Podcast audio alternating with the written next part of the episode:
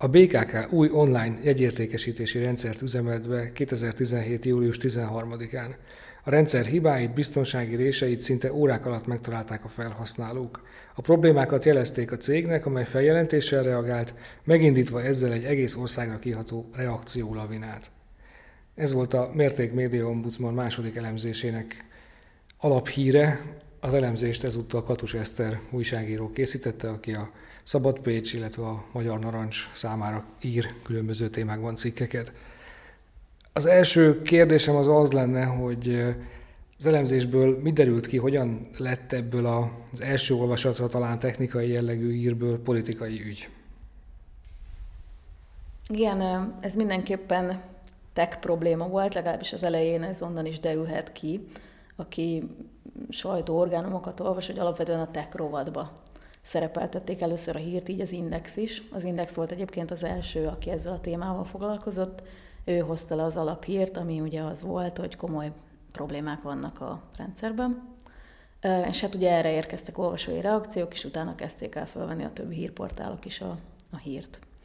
Um, aztán ez úgy fordult át politikai színezetűvé, hogy egyrészt erre a problémára elég furcsán reagáltak a, az érintettek, ez a budapesti közlekedési társaság, illetve, illetve magát a BKK nyilván, meg a T-System, aki ugye ennek a szoftvernek a felelőse volt, hát konkrétan nem nyilatkoztak semmit, illetve amikor meg megszólaltak, akkor pedig kiadtak közleményt, megtartottak egy sajtótájékoztatót, hogy um, súlyos kibertámadások érték ezt a felületet, és hogy ezért történt ez az egész, alapjába véve biztonságos ez a rendszer, és aki pedig megpróbált itt réseket keresni, vagy véletlenül belefutott ilyen résbe, az, az valójában hacker, és őket pedig hát ugye meg kell büntetni, mert, mert olyan, olyan dolgot tettek, amit nem lehetett volna, vagy nem szabadott volna.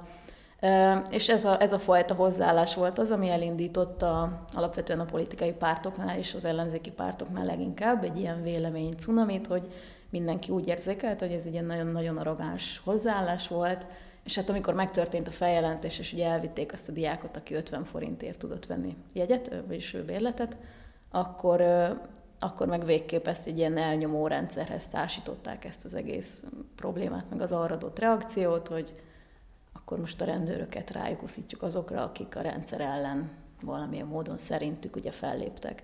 És innentől kezdve a kormány közeli médiában már, már ez volt a fő irányvonal, hogy ez tulajdonképpen támadásért egy nagyon jó kezdeményezés, ami ugye az új online jegyrendszer, és az összes támadás az tulajdonképpen a, a rendszer, a kormány ellen irányul.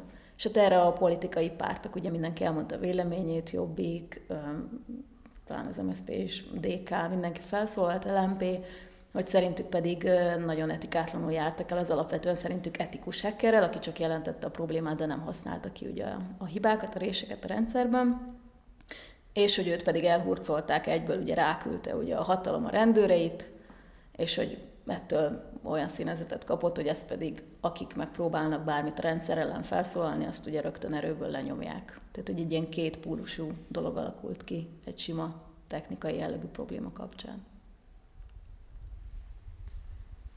Tehát ebben a történetben is látszott a politikai megosztottság a különböző médiumok között. Ez mennyiségi kérdésként is látható volt? Tehát volt, aki komolyabban, különböző műfajokban is foglalkozott a témával, és volt, aki igyekezett inkább ezt elhallgatni?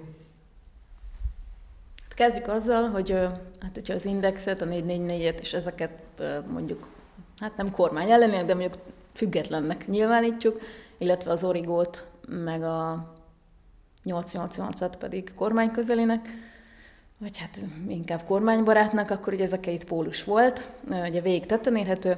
Onnantól kezdve, hogy az Index első nap megjelentette ezt a hírt, ugye a többi kormány ellenes vagy független médium ugye átvette ezt a hírt, és megfelelően kezelte, próbáltak még belevonni szálakat, közösségi oldalakról, vagy további ilyen olvasói tapasztalatokat, megszóltattak szakértőket, a másik oldalról pedig napokig nem is jelent meg egyáltalán ez a téma a médiumban, médiumokban.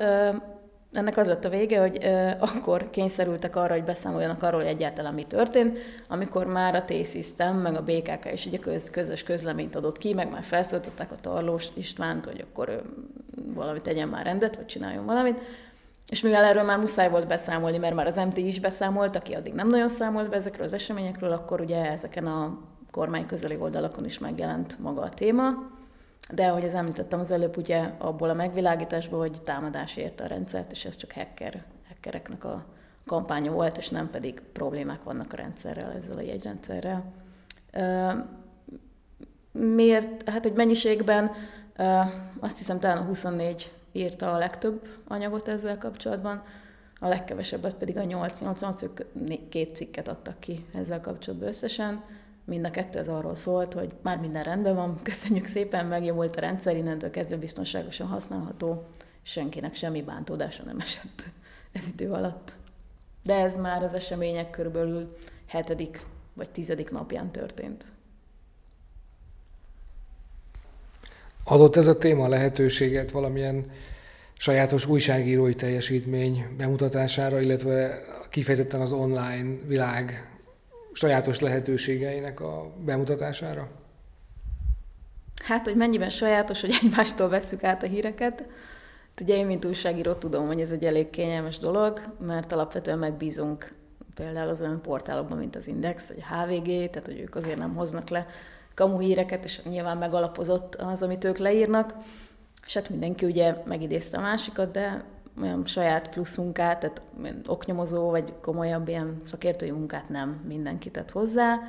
A legtöbb saját anyagot, saját forrást az Index hozta, ők elég alaposan azért körüljárták a témát, ők maguk is tesztelték a rendszert személyesen, de, de olyanokra is hivatkoztak, akik tesztelték, de nem ők voltak. Például a közlekedő blog, ők ugye kipróbálták, hogy át tudnak-e menni a, a, a kapukon, és hát simán ugye hamisított bérlettel végig tudtak utazni fél Budapesten.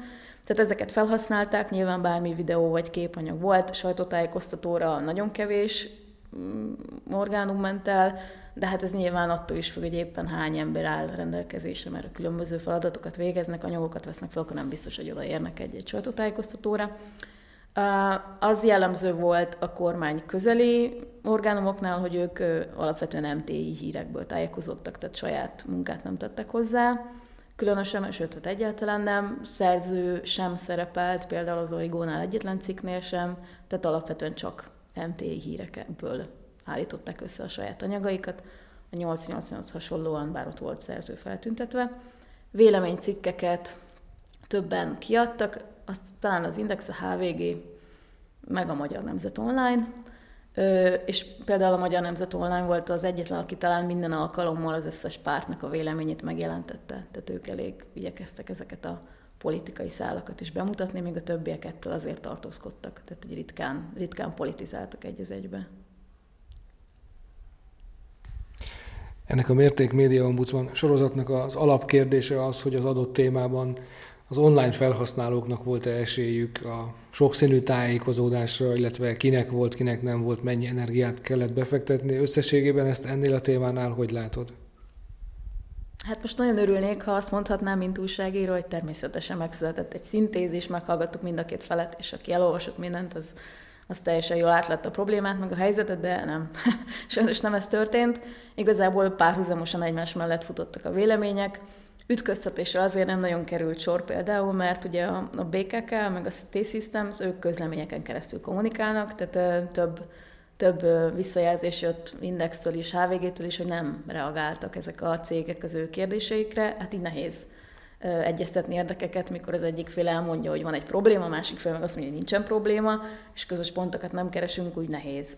Így nyilván az olvasó sem jutott arra, hogy akkor most igazából volt-e több probléma, ha volt, akkor az mi volt, arra milyen választottak, azt megjavították-e, biztonságos, nem biztonságos, tehát igazából az olvasó nem tudta a végére eldönteni, hogy most használhatja ezt a jegyrendszert, amit leírtak a problémák, azokat megoldották-e, vagy tényleg hacker támadás volt, vagy akkor most ebben mennyi van benne a politika, vagy ez mennyire tényleg rendszerellenes. Tehát hogy a végén igazából lett egy ilyen, na, nem is tudom, szegény, szegény olvasókat ilyenkor sajnálom, de lett egy nagy katyvasz, amiből nekik ki kellett hámozni, attól függően, hogy ők politikailag mondjuk hova sorolják magukat, ha kormány közelinek, akkor azt mondják, hogy minden rendben van és használhatják, ha nem, akkor pedig ez az egész egy káosz. Mondjuk az a probléma ezzel az elemzéssel, hogy ez egy időszakot vizsgál, tehát megadott napokat, és azon túl már nem. Tehát, hogy utána még mi minden történt a, a médiában ezzel a témával, az más kérdés, mert odáig ma már jutottunk, hogy végül is ezt a diákat felmentették, sőt visszadták neki az 50 forintot, amiért megvette a bérletet. Tehát, hogyha végigkövetnénk lehet, hogy több héten, hónapon keresztül, akkor lenne egy szintézis a legvégén, az ügy lezárásakor, de abba az egy hétben, vagy 14 napban, amit vizsgáltunk, nem volt, nem volt ilyen.